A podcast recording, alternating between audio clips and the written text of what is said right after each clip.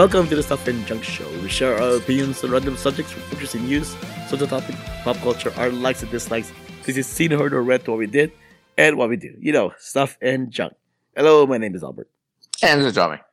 And for this episode, since it's just me and Jiaming, I figured we'll just cover some more film discourse, because what else is new? Mm-hmm. So, the Super Mario Brothers movie came out over the weekend, or over the five-day Easter Day weekend. And boy, the 40 minutes I saw of it was really good. Mm-hmm. I enjoyed it a lot. And first 40. And made lots of money. Yes. It blew past my prediction of how much it's gonna make, which is unfortunate because I wanted my prediction. I should have made a broader stroke on the prediction range because my prediction was 95 to 105, which would have been pretty high for an animated movie. But nope. The 3-day weekend itself was 146, and then the 5-day weekend was like, what was it, like 300 something or 200? Yeah, I think I'm talking about domestic only, right? Yeah, domestic only. Yeah, domestic. I think the total, including Wednesday to this Monday, I think it's like 2 something, right? 204 or something. But the 3-day weekend was only 146. Yeah. So I lost that prediction. But point is that despite the fact that it had an A cinema score, which is pretty good. Most of the audience pretty much like it, as the cinema score indicates that. Once again, the critics seems to be disconnected with the main audience. Mm-hmm. And I really think I understand critics have a right to their own opinion, but they're not doing themselves any favors. Yeah. I feel like if they know they're not the type of critic who would review this kind of movie, maybe they shouldn't. They've got to diversify the, what do you call it? The people that review stuff and stuff like that. You know what I mean? It goes back to what Brie Larson said, like, hey, I don't need old white dudes telling me how I should feel about, you know, what's her name? What example was she using? She was using the Ava DuVernay movie, right? She's right, using that as an example. So, hey, you know what I mean? And I feel the same way. You know what I mean? Hey, I don't need no old white dude telling me whether Super Mario Bros. Is a good movie or not and stuff like that. Me personally? Like this is from another podcast. But I only saw the first 40 minutes of it because I fire alarm. I couldn't see the first 40. The first 40 minutes, I thought, I thought it was really, really good. You know what I mean? Do I think it's great? Do I think it's telling an interesting story? Do I think there's a major issues with it? Yes, but just based on the animation itself, it's just gorgeous. It's absolutely breathtakingly gorgeous. The colors, the world, and stuff like that. It's great. You know what I mean? Like I said, is it Citizen Kane? No, but it's a good movie. Yeah. Most of the critics who gave it a bad review are pretty much saying that it's all fluff and sugar, and all the video game references only seem to be catered to video gamers or those who are familiar with the characters and the world that they are, which is fair. But the thing is, though, is that I think we're now at the era of TV and movie audience who want to see their video games reenacted on screen the way it is. There's no more of this, like, let's try and make it more realistic. Let's try and make it more logical. Like, people nowadays don't care. They just want to see what they like put on screen, right? And also, I would also add, like, hey, if you're a reviewer, like, you're like also old white guy, like I said, who's never played a video game, not even like Atari back in the day, who never played Super Mario Brothers back in the day. You know what? But the thing is, there are things you can look in this movie that you can sort of like gravitate towards, you know what I mean? Or you can feel something relatable, you know what I mean? And that's why I said the animation is gorgeous, you know what I mean? Because like I said, if you've never played Super Mario Bros. In life, you've seen other animated movies, right? You can, that could be a point of comparison, you know what I mean? The way they animate this, just like within its own studio, Illumination animated this, right? If you look at some of the past animation, it's kind of like Secret Life of Pets, it's kind of gross. You know, not that very visually good looking. But this one is actually pretty stunning. You know what I mean? Very 3-dimensional, very kind of like textury and stuff like that. There's a, you know what I mean? So you can mention that, right? That counts as something, especially movies are a visual medium, right? Right. So why can't you mention that? You know? No, it's true. I mean, you mentioned Secret Life of Pets. The first one aged a little bit and shows the Shrek movies. But the sequel for Secret Life of Pets 2 looks pretty good too. You know, there's a sequel to it? Yeah, there's a sequel. I didn't know. I hated that first one. The sequel that didn't do that well either. But the sequel, the second one I hated. But the visual for the second one was ranked. It was raised up pretty well. So they all. Which one was the Harrison Ford one? That's the second one. Oh, that was almost terrible. Yeah. Well, yeah. Go ahead. All right. I mean, I liked it myself, but whatever. But the point is that in an animation standpoint, they do need to give it credit, but they do. They give it credit for the animation. They just don't give it credit for the narrative and the plot and all that stuff. Yeah. right? And which is a flip from Puss in Boots. The most recent Puss in Boots, what was it called again? Subtitle? Last Wish. The Last Wish. Okay, so that one, a lot of critics loved it because it's a really good movie, first off. Yes. They loved it because the story is actually kind of adult, right? Yes, it's catered for mostly adults. Maybe I would argue it's not catered for kids at all. Mm-hmm. But their complaint that I saw was that they did not like the animation style. That's insane. That's insane because the animation style is amazing, right? And so did they expect every animation style to look like a Disney Pixar? Like, that can't be what it is. That's one of those instances where you literally get both. You get like an exceptional story with, you know, real weighty life or death, you know, existential kind of crisis, and you know who you know what I've done with my life, you know, that sort of story, and also gorgeous animation. You get best of both worlds. So I don't know what you can complain about. Yeah. You know but like I said, in this case, they looked past what they didn't like about the animation and still gave it a high score anyway because the plot worked for them as older 50-year-old critics or whatever, right? But for this one, they're not able to let it slide that the plot isn't exactly for them. And that seems a little bit like they're not being as objective as they're supposed to be. Yeah, and also I just want to mention too, on top of all this, the Mario Brothers discourse and stuff like that. Again, I didn't finish the movie, but from what I can tell from the first 10, 15 minutes of the movie, the movie itself is not exactly aiming for a high-minded plot, a lot of character. You know what I mean? It's like, you know what I mean? This, I go to that dinner scene with all the Mario Brothers family and stuff like that. You know what I mean? It's just it's a very simple, like, hey, two sons. Family, father is disappointed in the two brothers, blah blah blah. You know what I mean? It's not like it's not going for anything more than that. You know what I mean? Right. You used Puss in Boots as an example. I would use actually the other Chris Pratt's animated movie, Lego. You know what I mean? The Lego movie also had a very high attempt at story and just telling something about storytelling. You know what I mean? About a person's worth, blah blah blah blah. Mario Bros. Doesn't even aim for it. So why are you blaming him the movie for something that's not even aiming for? You know what I mean? There's no ambition. Like, I guess you can blame him for having no ambition and stuff, but still, the movie, the story is what the story is. You know what I mean? Well, I mean, so, I mean, you only saw the first 40 minutes, but like you said, the theme of the movie is the Mario Brothers are the underdogs, and by the end of the movie, they go above their underdog ranking and succeed, right? Very simple team that kids can relate. Lego, same thing too. You know, Chris Pratt's character was an underdog character who at the end succeeds, right? Here we go. Spoiler alert for Mario Brothers, but I'm not kind of spoiling it at the same time because I haven't seen the end of it. But I'm guessing at the end of the movie, correct me if I'm wrong, Albert, that'll be the spoiler part of it. They somehow go back to the Brooklyn world, and somehow they fix the pipe and stuff like that. They're heroes. They get the keys to the city. Their parents, the father particularly, are proud of them now. Is that what happens at the end of this movie? Well, not so many words, but I mean roughly like that. You know. More or less. So the ending ties up to that first dinner scene with the Mario family as far as like the emotional arc of it. So yeah, you know what I mean? Again, it's not the ambition of the movie is not that high level. It's not Puss in Boots. It's not like the point of the matter is it doesn't have to be. Yeah, that's what I'm saying. Right, a fun movie can be a fun movie.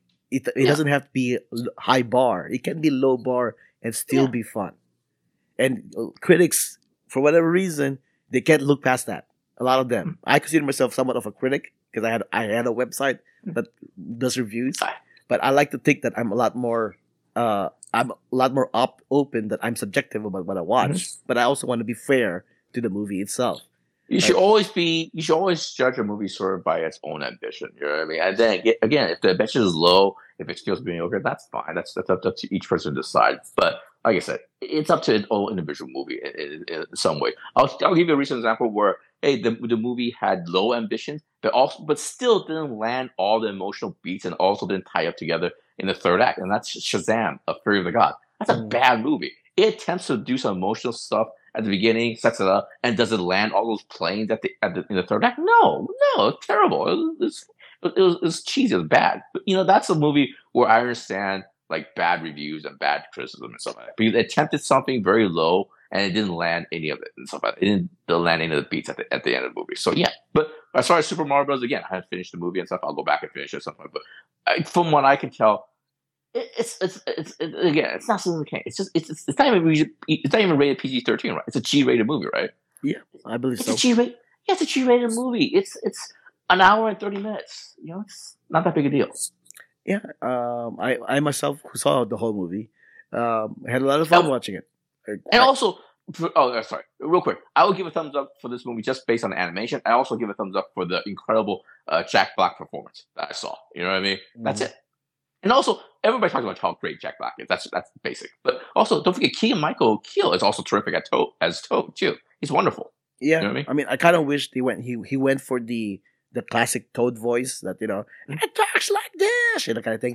But I guess they wanted to tone it down a bit. But whatever. But our point is still, I think critics do need to look past their hubris of being intellectuals or whatever, which I can understand why they are the way they are, because they went to school about writing and filmmaking and whatnot. I understand, but they do need to just accept that there are some movies that are just made to be for fun.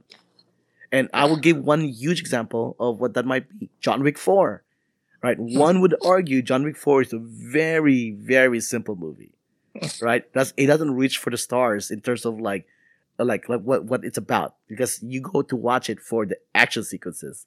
It gives you the action sequences in spades, but if you look at the plot doesn't necessarily need to be 2 hours and 47 minutes. You know, but you go there to watch the action, and it's fun.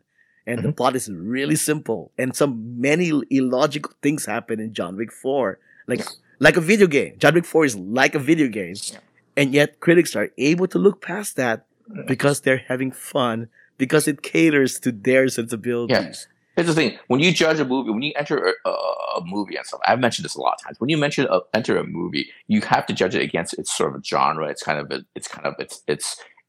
lame. You know what I mean? Just like when you go to a fast food restaurant, you don't compare McDonald's hamburger to like a gourmet hamburger you get at Beverly Hills. You know what I mean? You have to kind of like, hey, know the price point. Look what you're getting into. It also reminds you of a very famous question and answer that Roger Ebert did in his newspaper article. Somebody asked him, "Hey, you gave Godfather 3 like 2.5 stars, and then you gave this other movie. I forgot what the other movie was, like Little Big League or some fluff family movie, like 3 stars." He said, "Oh, are you saying that this fluff movie is 3 stars, so it's better than the 2.5-star Godfather 3?"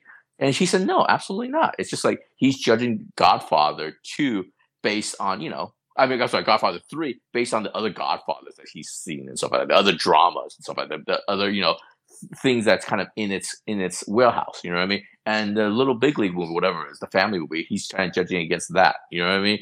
So you don't go into every movie with the same sort of barometer. You have to be flexible. You have to be, you have to be malleable to what's happening on screen, and what's going, what you know about the genre, the movie, the ambitions, you know what I mean? So I hope that helps. I think the critics are also saying about Mario Brothers, so it's not completely a 4-quadrant movie, right? Mm-hmm. It doesn't cater to everybody, and they kind of want to be the critics in their sensibilities want to also be catered.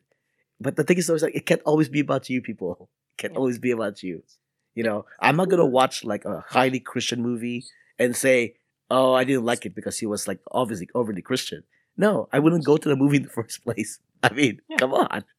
Right, and for the record, I actually do like some Christian movies, except like sometimes they're too much. But then that's a personal choice. I'm not going to hold it against the movie. Mm-hmm. It's doing its job essentially, right? So it does seem like there is, once again, the critics can't look past themselves, and it just makes them look bad once again, and they need to stop doing that. I also should mention that we're creating a very much a strongman argument. We're saying the critic, in quotes and stuff like that, or the man, or the what, you know what I mean? Right. Of course, it's kind of a strongman argument we're arguing. I'm sure there are individual critics that, of course, are not like this. You know what I mean? I just want to acknowledge that. I believe it's something like 44% the critics liked Super Mario Brothers, the movie. Right. Something like that. Yeah. I want to give individual critics like the benefit of that. I'm just saying, like I said, we don't want to do a complete strawman kind of thing, you know. It's like, we're talking about the old stuffy whiteheads, the people that work still for newspapers, magazines, the New Yorkers of it all. You know what I mean? So yeah. You mentioned Shazam 2. David F. Sandberg was actually on Twitter recently and he kind of had to defend the movie. I mean, he directed it, right? There was. Well, somebody has to. Somebody. Well, I mean, most of the cast were, but I mean, I liked the movie more or less. You know, I didn't love the movie, but I liked it. I liked it less. Okay. You're talking more or less. Less. Yeah. Okay. But anyways, somebody was like calling him out for something about how why are you not like setting up this movie like it's like it has to be like a continuation of something or blah blah blah blah blah, mm-hmm. right? And he essentially said, and I'm gonna go ahead and quote him on this as I click on the link. He goes here. Well, I'm not the writer, but there wasn't really a plan for a sequel when we did the first film. We just focused on doing the best standalone film we could, which I think is the right way to do it. I'm especially not a fan of movies that seemingly exist, mostly to set up sequels. Mm-hmm. Your opinion on that? Why did he agree to do a sequel? I mean, why did he agree to do this movie then? Because he thought it was a good movie. Did he really though? Does he really? This is one of those things. I've read some of this stuff, you know, posts and stuff. I'm really interested to see what he feels about it when he's once a few years from now. You know what I mean? Like 10 years from now. Like because just judging by the movie by itself, it does seem like he didn't want to make this movie. Like there's no story, especially when they realized they couldn't use the natural enemy. I mean the natural what do you call it, protagonist, Black Adam. You know what I mean? It's like I don't know. It's just overall it's a very general vibe, I guess. It's just like I don't think he wanted to be there and stuff like that. You know what I mean?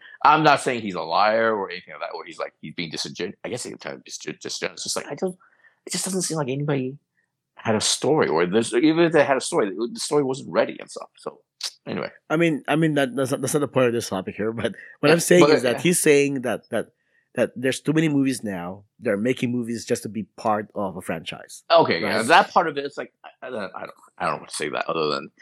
I mean, well, the thing is, though, is I can understand his point of view on that, and I don't disagree. I mean, I like it when a movie can stand on its own, and you don't have to see other movies to go along with it, right? But at the same time, he is doing a sequel to his first movie, which in itself kind of contradicts that, right? And also, he's. He knows what Shazam is, right? It's a comic book movie, and since 2008 was the first Iron Man movie. This is the game. It's a dominant form of pop culture in our time. And if he agrees to do a Shazam movie in the first place, actually, the very first one, he must have known at some point a sequel would have been taught or been expected. You know what I mean? It's like I don't know. I don't understand the point. But you know, of that. It does go along with the whole superhero genre that we have now in movies, right? DC, you do have movies that are supposed to stand on their own, like James Gunn's The Suicide Squad, right? That one can kind of stand on its own, besides the fact that it's kind of spawned for something else. Besides the fact, but they do have DC movies that are like clearly part of a franchise, the Snyderverse and whatnot. MCU, the MCU is heavily criticized for being nothing but a setup for another movie, right? But when they do like make a standalone movie, like for example the Turtles, they don't like it. You know, it's like you can't have it both ways. Star Wars, the original, people may not believe this, but the original Star Wars trilogy were set up not as a trilogy. When he made the first movie, he wasn't sure he was going to have a trilogy or not, and every movie was written as it goes. He has ideas, but that's all it was. The sequel trilogies is heavily criticized for not having a broad vision. That's and because... just going back to David F. Sandberg himself, didn't he work on the Annabelle movie? That's why he got his first break, right? Right. Annabelle itself is part of a larger... I know it has sequels. Is it Annabelle? Right? I think it's Annabelle, right? The doll thing, right? No. Was it Annabelle? I think it's Annabelle. You have Google in front of you. But my point is, it's part of the larger like James Wan horror universe, right? So, you know... and the thing is, hold on. Let me just backtrack a little bit. I totally understand where he's coming from. Like, hey, I also don't believe like every movie has to be like part of a set up another movie. It doesn't have to be a lot bigger thing. It could just stand on its own. But you can pick projects that that circumvent that. You know what I mean? It's just like you know what I mean. Just get work somewhere. Like when what's his name? I'll give you like I'll stick in the same sort of genre. Well, what's his name? I forgot his name. The guy who did the first Doctor Strange movie. That guy. Yeah, that guy. When that guy got disagreement with Marvel over Doctor Strange 2, he left and he made Black Phone. You know what I mean? Which to me, that's a perfect template for or roadmap for what David S. Sandberg. You know what I mean? He did Shazam for his first DC. If he didn't want to do a second one, he could just do what that guy did. Just do Black Phone. That thing is not going to lead to more Black Phone movies. That's not part of a bigger universe, right? You know what I mean? And that's a low budget thing, which you can kind of go to. You know what I mean? He doesn't have to go. You know, if he wants to have low risk as far as like budget and stuff like that. You know what I mean? So yeah, I don't understand what going back. Yeah, I understand his point. But if you look at the Shazam movies, though, the first Shazam, although it has ties to a wider franchise, it does stand on its own. It is what it is. Right. It can work on its own. The second one is only connected to the first one. You don't really see the rest of the world, even though they exist. Right. I think that's what it means. Like it shouldn't be like a mystery box thing where you leave things open for other. Yeah. Franchises. I understand that, but I also believe like the first when this first Shazam movie come out, 2018 or something like that. 4 years. That's special. That was well within like hey the MCU was like at its height. That's DC after a few movies. He can't be completely blindsided by the fact that oh no, people are expecting a sequel or like I think once you sign on that dotted line like Shazam. You know what I mean? I'm going to direct Shazam. There's some sort of expectation. And I know what he's saying. At the time, he might focus clearly on trying to make the best Shazam movie he can.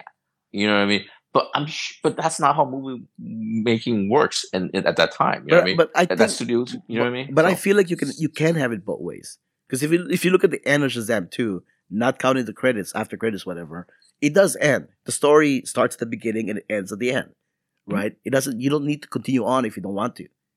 And I think people are criticizing, like, why don't you leave it open for more Shazam? It's like, well, you don't have to. It stands on its own. And I don't disagree with that. It's kind of like if you compare The Force Awakens with The Last Jedi. The Force Awakens literally ends with a to be continued, right? Yeah. Well, The Last Jedi ends with the end, right? So honestly, going back to where you said, I think the word you used, I think he's being disingenuous. I think he's just being deliberately naive or obtuse and stuff like that. I don't understand. All right. Well, either way, he has publicly said he's done with superheroes movies for now. Yes, so, I read that too. Yeah. Which is also kind of a, again, I don't want to bust the guy's balls too much because I've watched some of his YouTube stuff. He's a very interesting filmmaker. You sent me that link where he broke down like how he directed a certain scene in Shazam, right? Around YouTube. Right. It's very interesting. It's very fascinating and stuff. But I know the tweet you're talking about as far as like he's done with this genre. He said it right after the weekend, like it kind of tanked. It kind of seems kind of childish. Like, oh, nobody likes me. Nobody likes the movie. I'm going to take my ball and go home.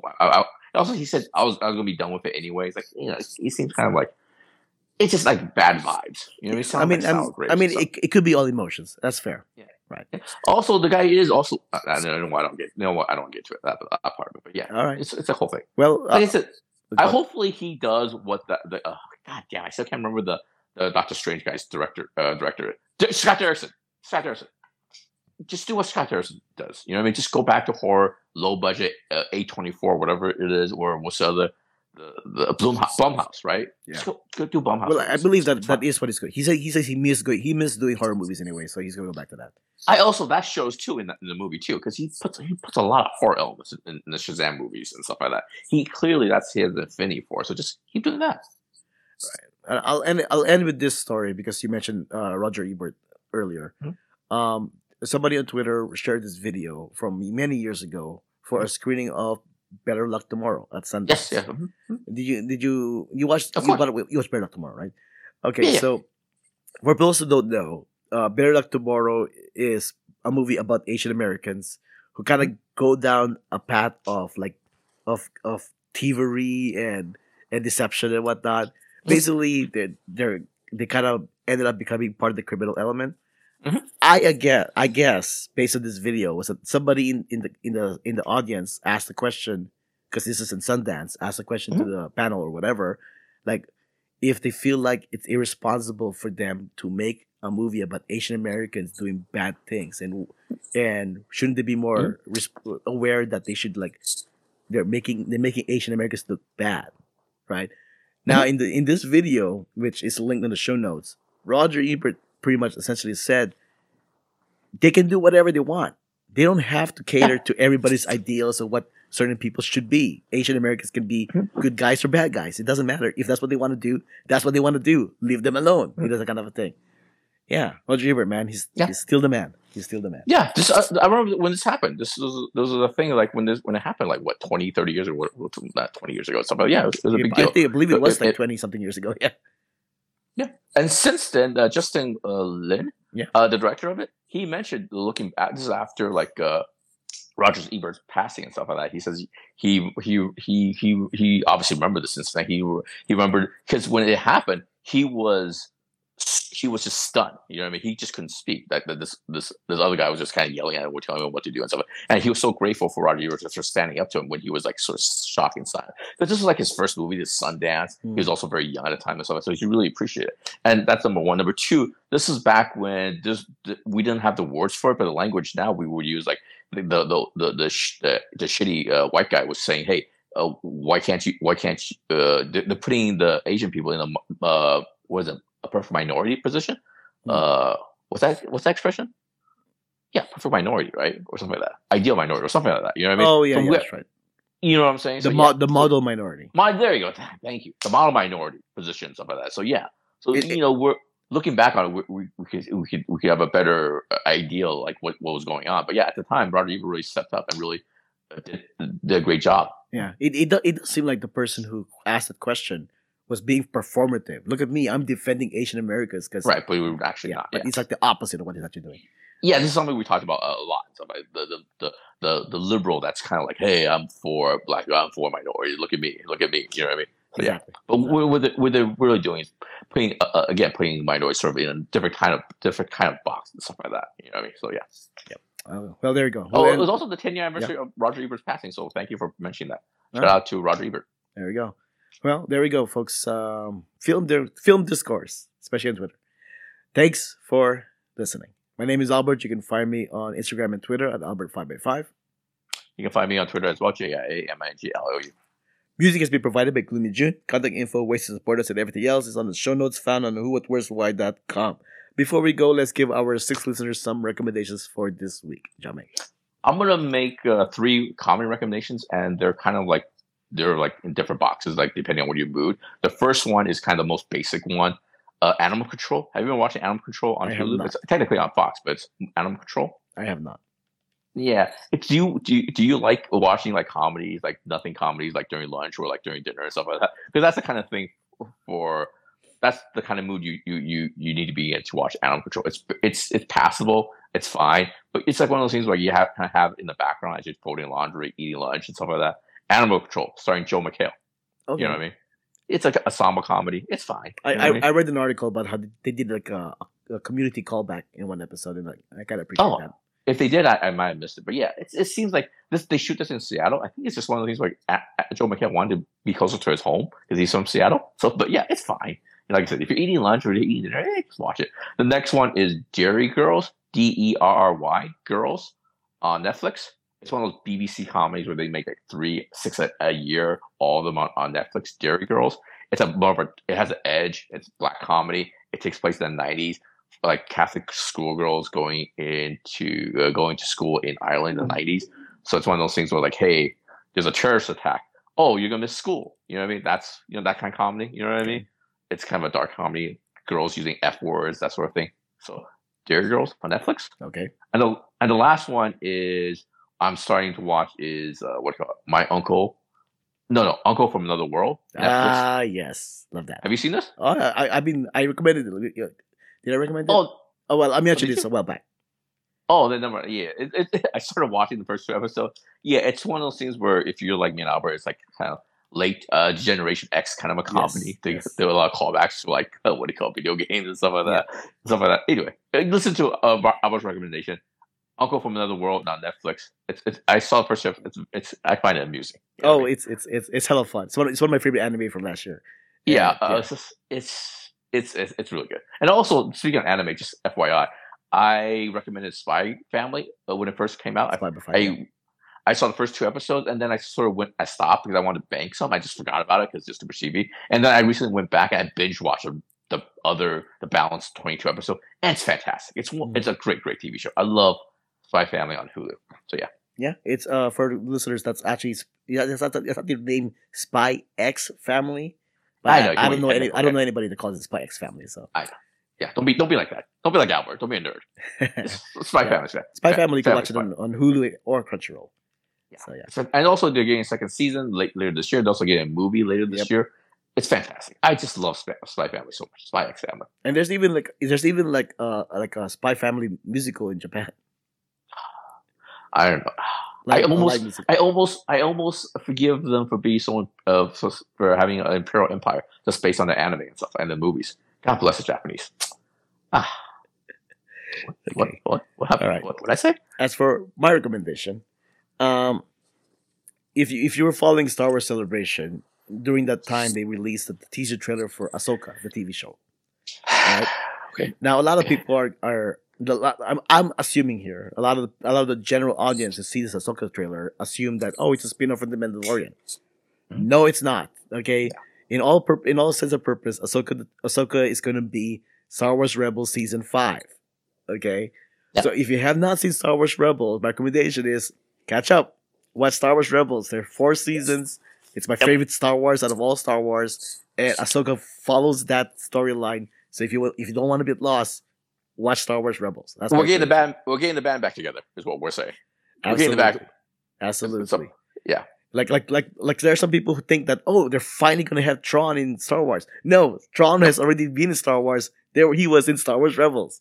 Okay, so watch Star Wars Rebels before Ahsoka. The actor who played him in Rebels is coming back for the TV show. Exactly. He's back, baby. He's back. He is back. And then if you want an Easter egg if you want extra credits about the whole thing, because you can read the Heir to the Empire books from Timothy Zahn, which is where Tron was introduced.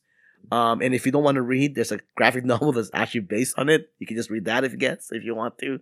So there we go. But yeah, my recommendation is watch Star Wars Rebels before you watch Ahsoka, because I don't want to hear people bitching about wait, who the hell is this character and what the hell are they talking about? Well, you need to watch Star Wars Rebels because it's essentially Star Wars Rebels season 5. Okay. And putting that aside, that's a great recommendation. So put that aside. How do you feel about the trailer? Because I have a bad feeling about this.